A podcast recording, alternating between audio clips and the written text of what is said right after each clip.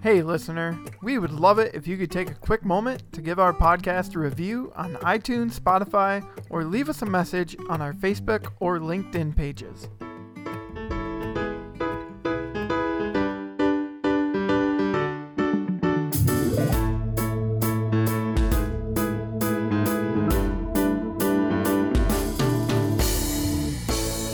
Hello, and welcome to the Our Community Listens podcast. My name is Adam Solgett, and on this episode, Mike Disparis and Teresa Vineyard of Our Community Listens welcomes in fellow educator Dr. Emily Johnson. Dr. Johnson is a professor of education at Lindenwood University in Missouri. She also has 13 years of experience in public school teaching administration and teacher training. Dr. Johnson was awarded the St. Charles County 40 Under 40 Award, St. Charles County Ring of Excellence in Teaching Award, and the Missouri Governor's Award for Excellence in Teaching. In fall of 2017, Dr. Johnson became a school consultant and coach for Character Plus of St. Louis. She is most proud of her title mom to two incredible young women ages 21 and 18. She is also a dog mom to Piper, Prada, and Murphy, who keep her on her toes when they are not warming her feet. Listen close to this robust and powerful conversation as the trio discusses character education, social and emotional learning, and the critical importance of adult culture at a school.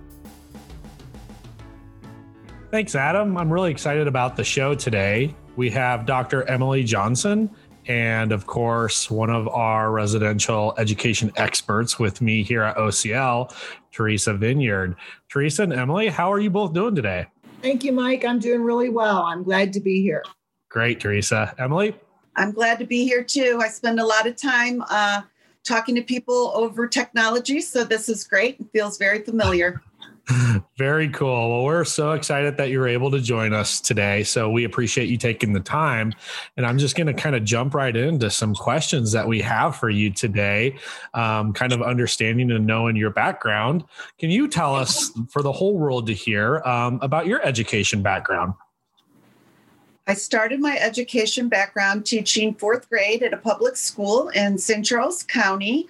And I taught fourth grade for four years. Oh, wow. Can I mention that Teresa was the special ed teacher? you absolutely can. so, and Teresa Vineyard was the special education teacher, and she provided services for my children that needed to have uh, remediation or kind of push in services. And uh, Teresa, what did you do for my kids? Emily, I did um, several different things for your kids, but I specifically remember a couple specific names that are coming to mind right now that I can't say, but we had four in common who we we had such fun with. Um, but typically did a whole lot of reading remediation with those four that I'm thinking of right now. So after I worked with Teresa, who taught me a lot of skills that I brought with me to my sixth grade position, that's where I went next. I went to sixth grade at the middle school and I taught sixth graders at risk. They were identified by their fifth grade teacher as having some factor or factors that made it likely that they wouldn't finish school with their peers. And they used an instrument that's called the SARI, mm. Student at Risk Inventory. Yeah. So the students were all identified as having risk, but they were all very different for the reasons and the kinds of risk that they had. So some might be just extremely um, immature, and like the whole middle school might have felt overwhelming to them. Some had disorganization, and a few had um, undiagnosed special education needs. So I did that for two years, and it was very challenging. I felt often that I couldn't exactly meet the needs of the kids because they had so many needs. Yeah. And um, we struggled a lot with just uh, how to keep them up with the curriculum and then transition them into the regular sixth grade, which was the goal. So I learned an awful lot about what a teacher who doesn't have the skill. I had the will, but not the skill. And I had been really successful as a fourth grade teacher. So it was two years where I spent a lot of time being kind of introspective and it prepared me then for my next role, which was as assistant elementary principal for a K 3 building. And I observed and um, evaluated teachers in the classroom. And so my experience struggling a little bit with the sixth graders at risk helped me be a more compassionate, a more understanding, a more supportive evaluator than I might have been had I not had that experience of it's two years you're trying and you're trying and you're trying and still you're frustrated and still it's hard. So I might have had that like quick fix thought that I could tell somebody something and they'd be able to really quick fix it. Well, now we know I couldn't. Yeah. So anyway, it was a good experience. What an amazing kind of journey and reflection of you know being really successful in fourth grade and moving up to sixth grade and trying to work with a different group, a diverse group, right? And seeing right. how they struggled and you kind of working through that and being able to take that reflection to uh, administrator's role really and support them as well. I will tell you, you're you're in safe company because I too am a special educator by trade. And uh, something else that's cool is Adam's wife is a special education teacher too. So wow, um, well, yeah, you so you're surrounded by love. Teresa and I have this conversation pretty often um, when we think about going through school to prepare ourselves for education and di- different um, teacher prep programs that are even out there. You know, we talked about special ed, and there's very little support other than just like special ed 101, right? But there's also just not a great deal, especially for those of us who've been in the game for a while, to really understand um, the people side of it right? Like really understanding the kid side of it um, and focusing in on those social skills and those important pieces of education. You know, we're taught a lot in content, we're taught a lot of curriculum, um, those pedagogy skills. But focusing in on the people. So I'm really interested for you to talk a little bit for us and kind of give us a little background um, in character education in, in what your focus is and what you do in that area. So I think naturally character education always appealed to me because I was a teacher that loved the kids and it was the relationship with the kids that kept me going. So I would often laugh and say, I may not have been that great of a teacher, but I was good with the kids. so when I was an assistant principal, I worked with the kids on behavior, you know, when they came to the office, and I had mm-hmm. different kinds of training uh, through the years. One that was fundamental was Boys Town training. Oh, and I went to Boys Town, Nebraska, and I learned how to do the intervention for when a student is non-compliant in the classroom and needs to be removed. And so I know how to work through that. And then we did a social skills training with the student, identifying what are you struggling with. Often it was not following directions, uh, being disrespectful to the teacher, those kind of things. And so we kind of had a little uh, mini lesson where I would say, This is why this is so important. And if you can learn this, your life's going to be easier. It's going to be better. You're going to get along well with the teacher. You're going to get along better with other kids, and you're going to have more opportunities to help in the classroom or be a school leader. And so there would be buy in to learn that skill. And then I would teach it. You know, when the teacher tells you no, for example, sometimes students would struggle with that. I'm like, all you need to do is look at them and say, okay. That would not have occurred to them that that would be a way to react in that situation. So I would teach them that. And then there is a time when you can ask for clarification. But if you learn to just say, okay, the minute they give the feedback, the teacher is going to kind of de escalate and feel heard, and that whole rapport builds.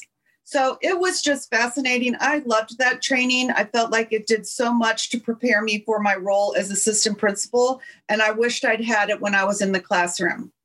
It's kind of behaviorism, you know, where you talk about this is the behavior that happens, what happens before it, what happens after and you kind of get kids to take ownership for that that it's not just that the teacher doesn't like you that you're having a response that makes it hard for the teacher to teach or hard for the other student because sometimes it's between students not very often but um, then they have that skill and you practice it with them. So i would actually like be in my office and make a little scenario and we would practice and I would say, "Oh, you know what? That was good, but you didn't look at me." So let's try it again. I want you just to look at me. And so that's like a social skill that we talk about, but it's important culturally to know that not all students want to make eye contact with an adult. Some find it to be disrespectful or even rude. So I would say you don't have to look me straight in the eyes. Just look up, just glance. And so they could learn that there's a way to adapt it that they feel comfortable. But if they're looking down at their feet when they're talking to the teacher, sometimes the teacher thinks they have shut down. So it's like just glance up if you can. And then they get really good at that because then I would praise them, you know, okay, great. You looked right at me. That was awesome. oh, I liked seeing that, you know. And so it's about teaching them the skill that then they can take back to the classroom and hopefully other situations, I think it was very effective. It certainly changed my stress level when students would come to the office because we had already established that rapport. If you're coming to the office and you're very dysregulated and you're very upset, I'm going to know you're dysregulated. So I'm going to say, hey, looks to me like you're pretty upset. Something kind of happened today. Yeah. And then I can say, well, I think you might need a minute or two just to kind of like calm down and breathe. So I'm going to let you sit here for a minute and I'll be back. Is that okay? Yeah. So you do some questions where you get their permission and then they feel like they're part of the process. Then, when the student looks calm down, you actually praise that what we would refer to as an approximation of behavior. Oh, I love that you're staying seated in that chair. You're still a little bit loud, so I want you to lower your voice, but thanks for sitting in the chair. They're not used to having any affirmation for doing something well. So it's like, thanks for coming to the office. This is where we take care of problems when things get too big. Mm. And they can kind of like calm down. So then by the time I had worked with them two or three times, they could automatically come in regulate themselves what we used to refer to as the orange chairs because they were had that orange plastic seat. But they would regulate themselves before i worked with them. Yeah. Dr johnson it sounds like your interventions were so full of love. I just i just need to say that you know it's obvious that you really loved your kids and you loved to work with them. And you mentioned that about yourself earlier so i just wanted to say that. And i'm also really glad you you mentioned that cultural differences exist in how you deal with oh, kids. Sure. Very important too. Mm-hmm. You now work for Character Ed Plus in St. in the St. Louis region. Tell us a little bit about what you do for them. So I have two jobs. I'm a professor of education at Lindenwood University, and I'm a school consultant and a site evaluator for Character Plus, Character Plus is a nonprofit organization. We have been in the St. Louis area for about 33 years. Character Plus was started oh. by Sandy McDonnell, who worked with a group of school superintendents and a few parents way back when, 33 years ago. He felt like people were coming to the worst, you know, academically prepared, brilliant, bright, but they were lacking some of the character that we would like to see in our workforce. And he would use the example of maybe they didn't uh, work a full day. You know, they were kind of, uh, you know, they weren't productive for mm-hmm. the full day. Or maybe they didn't know how to cooperate and work with others. Or maybe they didn't know how to show respect to the manager. So that is where it started. Of course, I wasn't there during those days um, but it has been going for 33 years and it's in um, St. Louis City and County, St. Charles County, and we even have schools outside of Missouri. We have some in Kansas City that use a process of the community identifies the traits that are important to them, the school community, and then those are the values and traits that they teach so that it has a very oh. grassroots approach. Well, isn't that interesting? Wow. And if there is a trait, or like let's say um, tolerance, if someone feels strongly that tolerance should not be one of the five core, you can agree to disagree and leave that one aside and then work on the traits that you can all agree on. And they usually end up being kind of the golden rule of things. We like kids to be respectful, responsible, honest, caring. And then different school districts will add what they feel is really important. I think that's such a powerful message and I love how you said how long it's been around. Character ed is not new. You know, social emotional learning is not new. I think that CASEL celebrated their 26th year this year. Uh, it's kind of really been highlighted the last few years. And I'm almost ashamed to say this is something we should have been really focused on when it was being born and, and brought out. And it's kind of sad that society had to kind of catch up to where we're at right now. And so I love the ideas and the thoughts that it's being really pushed out, that you also get schools to be able to look at the different traits and kind of where they want to focus and how that's built. But I also kind of want to focus, reverse a little bit to some things that you said when you went through the Boys Town training. Um, that was actually one of the very first behavior trainings I ever did when I started out teaching students who were quote unquote emotionally disturbed, right, in the self contained classroom. And it really kind of made me understand that you don't focus on the behavior, you focus on the kid that is displaying a behavior that you can support, right? Uh, mm-hmm. So, what I think is just fascinating about your story is how you really role modeled what to do and how to support the kids to, to co-regulate and help them self-regulate to bring stuff down as, as we kind of know it in the behavior world and I've been doing a little research on you in the background and the character because I, I love character education. And I'm looking at the the your document on your webpage. It says what we stand for.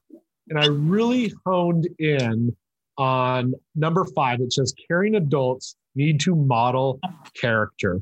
And Emily, if you could just speak to that, because that's something we're really pushing in our community listens um, where we could be good at is working with the adults to help the kids. So with and for kids and not necessarily to them. But if you can kind of speak to that, I think it'd be great. Sure. Well, that's one of our, you know, core beliefs is it starts with the adult culture. And the adult culture is everyone in the school, not just the teacher. Yeah. It's all support staff. It can be bus drivers. We even train bus drivers uh, in districts on how to just be aware of traits and how to recognize them when you see them.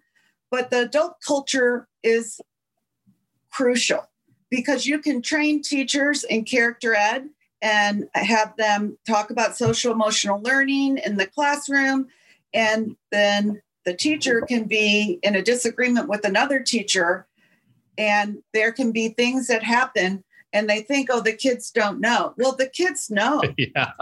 You know, so they know if teachers are treating one another disrespectfully, if mm-hmm. they are not being kind. Uh, I know if the teacher is rolling her or his eyes when they walk away. They know how the teacher responds to administration. So it's very important that it starts with the adult culture and an agreement that we're going to identify what we believe in as a staff. What do we want to bring to this place where we work, and how do we want to treat each other? Because that starts first, and then it can branch out. Do you find after you present or after the teachers go through your training that they live those principles? Well, I think it's hard because we're all human and I don't live my own principles every minute of every day.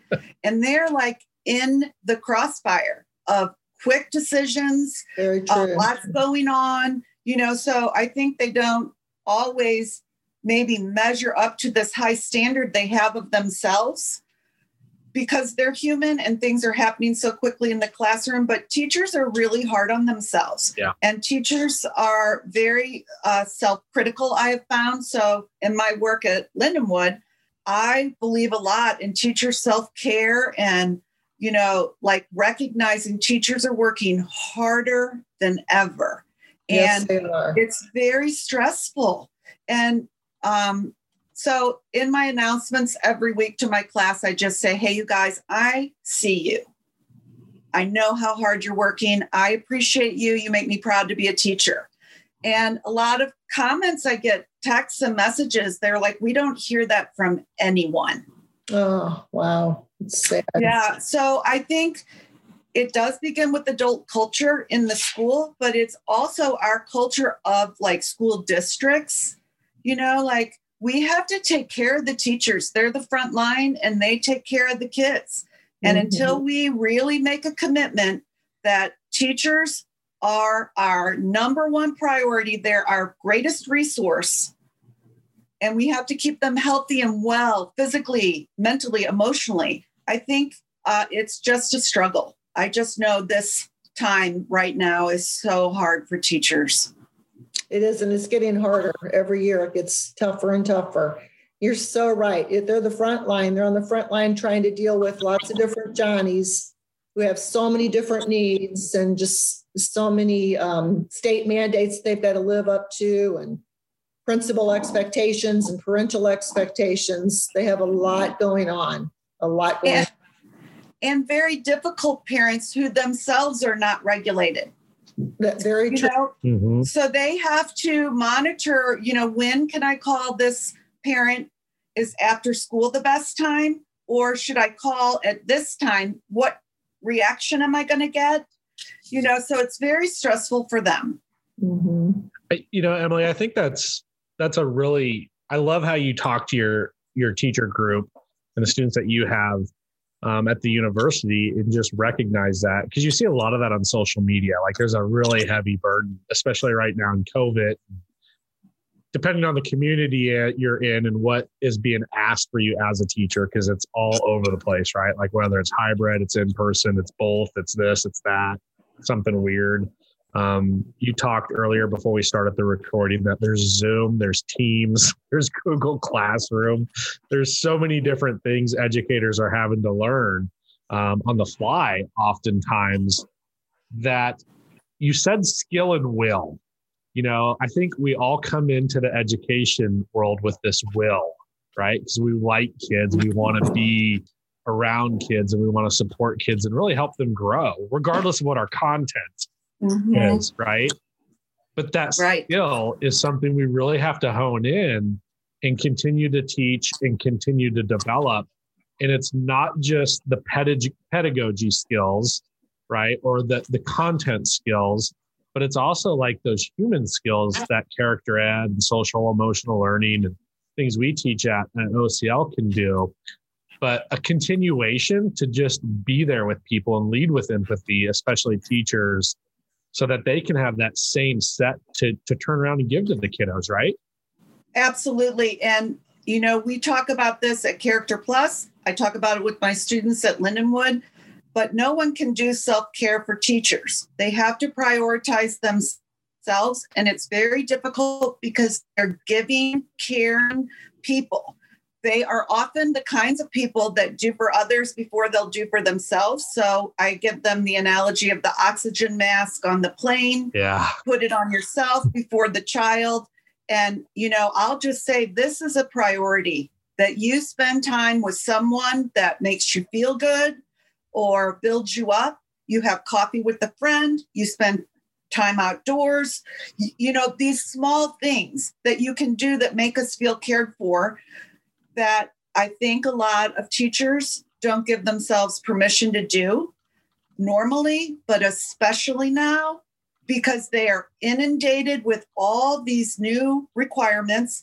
They're creating content like constantly because they're having to present it in a different way. They have to then try to meet the needs of parents who are having difficulty with their child's online yeah. or hybrid experience. So, I mean, they'll tell me I worked till 10 o'clock last night. You know, like this is their everyday. So, I agree with you. It's so difficult. And now, what my students are telling me is the requirements and the expectations literally are changing by the week. Mm-hmm. Like this week, you're doing it this way. Next week, I want you to pivot and be able to present your instruction this way. Next week, a new thing comes out. Then there's the worry like, oh, now we're going back to school. And for all of us who have teachers or are married to a teacher, getting the classroom ready is a real thing. Like we as teachers want our classroom to be organized and ready for our students. So when you tell, especially an elementary teacher or an elementary special ed teacher, early childhood, we're coming back, they want to be able to make that classroom a welcoming environment. And so it's like an added um, task that normally they would do in August. Yeah. It's a home, right? I had, I had students tell me they had to prepare their classroom because they were going to have to teach remotely from their room and then take their classroom down because now they were going to teach from home. Hmm. Oh. So those are the kinds of things that it sounds silly maybe, but it, that's their work environment. That's where their resources are, that's where their things are, and that is important to teachers and sometimes I think our communities don't realize that those kinds of things are upsetting and difficult for teachers. And no one would like their office moved at their corporate job routinely with no notice you know? So this is the kind of thing that i think a lot of it requires us being super protective and sensitive to the teachers and also educating the community. Because like you mike i've seen on facebook really really distressing posts from parent groups that you know make me think what must it be like to be a teacher and read that yeah. Right. Makes it hard for sure. Hey, Dr. Johnson, just getting back to character ed for a second, how do you measure success in character education? Is it different school by school? There are a lot of different ways uh, that schools measure success. We are Character Plus is an evidence based program, and we're listed actually on the CASEL website. So there is research that shows that when culture and climate improve, discipline rates go down, and academics come up. Uh, that is the ideal. And we know that we can't always reach that level in all schools, depending on what they're dealing with. So uh, we talk about things like a culture and climate survey, looking at the data. Uh, is attendance better? You know, are kids wanting to be there? Are um, they having, you know, less days where they leave early? Are they, um, you know, and again, looking at uh, office referrals or uh, academics as well. But uh-huh. I think for each school, it's probably a little bit different. But for 30 years, this has been part of the St. Louis area. So there are schools where this is a part of their fabric character education and this idea of social emotional learning and uh, supporting kids with decision making. It is who they are. Often, an administrator's support will make the difference. And so sometimes it's hard if an administration changes and they're not as invested in social emotional learning. But we have learned that it can continue. There can be pockets of teachers that are just committed to this work. Mike, we've talked about that when personnel leave, the sustainability and scalability. Sometimes it's kind of hard to on keeping on. So it's wonderful that you see in schools that it continues on because of that long history. What are some things that need to be in place or some measures that need to be in place that are important for schools to have in place before a character ed program might start with them? Well, we talk about um, working with all the stakeholders you know like if you're going to create this kind of uh, emphasis and it hasn't been there before or is kind of re energizing, then you want to start with all the stakeholders and including staff, parents, teachers, etc. So and you start those conversations of what do we want our school to be like? What do we want our students to be like when they graduate or when they leave here and go to the middle school? So it begins with those philosophical questions What's our mission? What's our vision? What do we believe? And then from there, it becomes sort of um, clear what things we want to focus on because this is what we believe. And mm-hmm. um, that's uh, how it starts. Emily, there's so many, oh, I guess we just call it behavior trainings, behavior backgrounds, influences. How how do you see character education playing um, with a school that says, you know what, we're we're a positive behavior intervention school. Um, we do restorative practices, that type of stuff. Does it play well in those arenas? Well, we always uh, talk with teachers about adapting it to the reality of where they work and doing what you can do to make it work. One of our controversial uh, recommendations is that we get away from extrinsic rewards and we don't reward kids for good character by giving them a token or a ticket or a toy. And that is entrenched in many schools, and it's a hard thing for them to be able to move away from.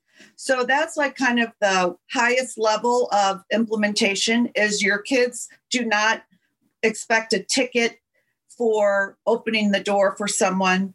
Um, do not, you know, ask, is this going into the drawing? you know and so yeah. because then they're motivated not to do the behavior because it's the right thing and it feels good they're motivated to do the behavior because they want prize the ticket mm-hmm. so building on that how do you get kids to realize that it feels good and it's the right thing and not focus on the actual tangible motivator i think we're making strides in that area with social emotional learning being more uh, widely talked about. Teachers are really embracing it. And I think they're coming to realize like the importance of having kids check in with themselves about how they're feeling and what their emotion is. A lot of the uh, classrooms, especially elementary, will have uh, like a sign outside the door with like red, blue, yellow, and then the child puts their hand on the color that mm-hmm. represents how they're feeling you know, and like yellow is happy, red might be angry, right. blue might be worried, whatever it is for that classroom or that school. And I think by helping kids recognize how they feel as they in the room is powerful. Because then when you, you ask them, how do you feel when that happens, like something good happens, they might be able to, you know, check into that and like tap into it, I should say. They might be able to actually feel what it feels like. So you mentioned restorative practices, and one of the character ed foundational sort of instructional pieces is uh, like a community circle yeah. or a circle or a class meeting, and where students sit together mm-hmm. with the teacher on the floor, kind of a circle where everyone can make eye contact with everyone else. And um, I've watched so many amazing ones. I get to, that's part of my greatest part of my job at Character Plus is I get to go to classrooms and see teachers in action. And mm. um, they'll start with a morning check in. Oh, okay, cool. Like, yeah. how are you feeling? And then they might say, why? Like, I'm tired because my dad was away for work and he got in late and we had to pick him up from the airport. Or I'm excited because tonight's my cousin's birthday. So then they can also pass, as you guys know. So it's like it goes around the circle. And if you don't feel like sharing, you can just say pass. But I think that's another way for students to realize not only how they feel, but how their classmates feel and how their teacher feels. And their teacher is, you know, a person with emotion and exhaustion and you know, just like they are. Yep. So it's really powerful when that sharing happens. And then the teacher says, you know, I'm so excited because it's my daughter's lesson after school or whatever it is. It, I think it's really powerful. So just kind of in summing that up, I think they will be able to move away from extrinsic tokens and tickets as they start to intrinsically become aware of their own feelings, motivation, their own realization that, you know, I don't really care about that pencil. Yeah. That's the prize. And I so, keep thinking, I, you, as you speak, I keep thinking self evaluation. That's what you're trying to get them to go toward, as well as observing feelings other people are having too. And that's a new skill for a lot of kids. But after it's taught, they can start practicing it more and more. Yeah, it, it's it's a really new idea, kind of an education that we really explore feelings, right? Mm-hmm. I mean, I remember sitting in class and being a kid, and people like, "Oh, you you just need to be happy. You just need to be this." And feelings are feelings, and like we really need to allow people to explore those. I think a lot of times we've created behaviors in kids as a result of them not really being allowed to explore that. So Teresa and I talk about feelings a lot. We talk a lot about with our group is, you know, it's okay to talk about it. It's okay for people to have that exploration. It's a very healthy thing. Um, it's almost unhealthy when it gets shut down. Mm-hmm. Um, yeah. Right. I think that that's what happens is when kids aren't able to kind of tap in and think about their feelings, then that's when we can have uh, interruptions in learning, concentration, focus, alertness, because they are preoccupied with the way that they feel and they haven't had really any uh, training in how to recognize what it is and recognize that an emotion is fleeting. It's like a wave that washes over you just because you're sad right now. You might not be sad at 10:30 when we go out to recess. You know, mm-hmm. so that is something I think really important for kids. It's just to learn that emotions are fleeting.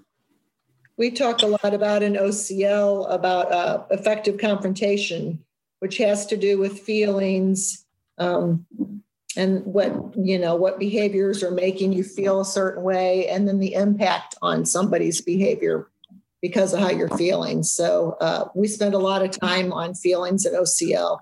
We also spend a lot of time on listening skills. What does Character uh, Plus talk a lot about reflective listening? Three hallmarks that we believe should be part of a great school culture. We refer to it as the ABCs of character, and it's autonomy, belonging, and competence. And when you create conditions, students have some autonomy, feel great senses of belonging to the school, belonging to the teacher, belonging to the classroom, belonging to the football team, belonging to choir, whatever it is. And then competence that they are able to do the work that's presented. Then you find that they are good listeners and they are productive, you know, students who focus and get to work because they realize they will be heard you know? And so with autonomy comes the idea of student voice and choice. You know let's hear from our students about things that they care about at school. And when they are listened to they become better listeners. It's important for teachers to feel a sense of belonging in the school as well. That's true. That all teachers feel they have autonomy belonging, and competence. It's for the whole school community, not just students. And it's important that we as adults in a school building make sure that we are including all the teachers and making them all feel welcome and engaged. Mm-hmm. And so those are the hallmarks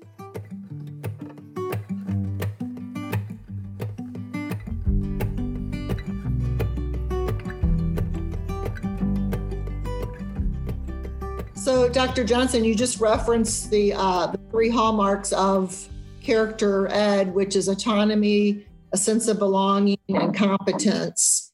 And OCL is just starting some work in that area of students and self efficacy. They have higher self efficacy when they have a higher sense of belonging in their school and in the culture of their school. Can you speak to that a little more or Sure. I think they are interrelated, and students have to feel autonomy, to feel competence, etc. So it's kind of like a circle. That's how I see it in my yeah. mind, kind of like a wheel. That's but true. I believe, and we talked about this uh, at the beginning of the podcast, I believe in the human part of teaching. So to me, it's always belonging. It will always come back to that. In my heart, is the most important thing that that student feels when he or she walks in that classroom, on that gymnasium floor, in the computer lab. I belong here. Mm-hmm. And I'm a part of this group of people. I belong here. This is my place. And there are a lot of things that teachers can do to create that sense of belonging, including creating opportunities for students to do like a one or two minute interview with each other. And uh-huh. then it's not just dependent on the teacher, but if over time you have set it up that the first two minutes of class, there's some little you know, like interview or something that each student does to another, like what's your favorite food or what's your favorite Netflix show or whatever the teacher feels is appropriate, then they belong to each other. And I think that's the key. We are starting to really look at the different patterns uh, or behaviors of teachers to create that sense of belonging in the classroom. And it's a significant list, and um, significant results occur when teachers display some of those behaviors. So we will be looking much more into that because we're seeing such a connection with with uh, like i said self-efficacy and sense of belongingness in the classroom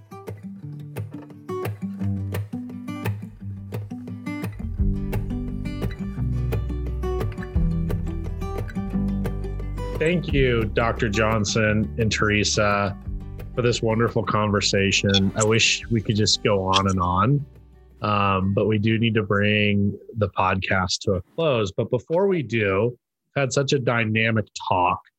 I want you to think just for a moment about a key takeaway for each of us with what we discussed today that we can share with our with our audience. And Teresa, I'm going to start with you. What's one key takeaway you have from our conversation? And then um, Dr. Johnson, if you would share yours as well. Well, I think the million dollar question in education has always been well, there are many million dollar questions, but it's always been how do we move away from extrinsic rewards to intrinsic rewards? So I like that Dr. Johnson was giving us the examples, the explanations of the more social emotional learning is talked about in the classroom, the more it's exhibited by teachers, the more um, kids are going to buy into it. I loved the idea of you know the cards on the outside of the classroom wall so they can start self-evaluating their feelings before the day starts so that's my key takeaway. Thank you teresa. Dr johnson? I think my key takeaway is we haven't done enough to talk about the social emotional needs of teachers. And i'm hearing just from our conversation that that's something that i could probably do more I have always felt that I was an advocate of the student and I always had the student's voice. And over the years now, I've worked with teachers so long, I refer to teachers as being my people. You know, that that's who I work with, that's who I love, that's who I love to like talk right. shop with, you know, like any teacher anywhere, you know, like I just love to, to talk to teachers. But now I feel like I really understand that maybe my new role will be I need to be a champion of teacher self care Ah, love that too. I'm gonna go with one of my favorites topics, and Teresa's smiling because she probably knows what I'm gonna say, and it's what we just covered was the sense of belonging. Because I know as a student growing up who struggled academically, the teachers who could provide that sense of belonging, not just with themselves, but with all the kids in the class, I excelled in. I did well right? And then the teachers who didn't provide that sense of belonging or didn't really seem to care or um, know how to provide it, maybe they didn't have the skill set to do it. I know I struggled immensely with. So I think that that's one of my key takeaways is providing that sense of belonging, not just with the kids, but how do we support the teachers to show them how to do those skills as well too. I just want to thank you both for just a robust, powerful conversation.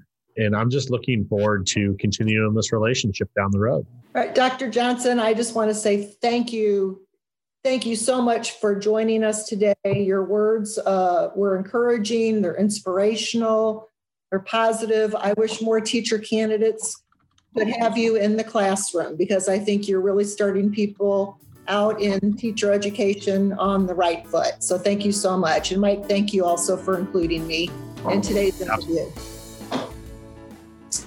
I want to thank you all for having me. I realized while we were talking that it's so important for me to reflect on my own work, and I rarely have an opportunity to talk about it in this way. so this was really uh, reaffirming for me, and it was also great to hear all the things you're doing in your work with teams and working with people. And I just appreciate being here. So thank you. If you have any suggestions about subjects for our podcast, feel free to reach out through our Facebook page.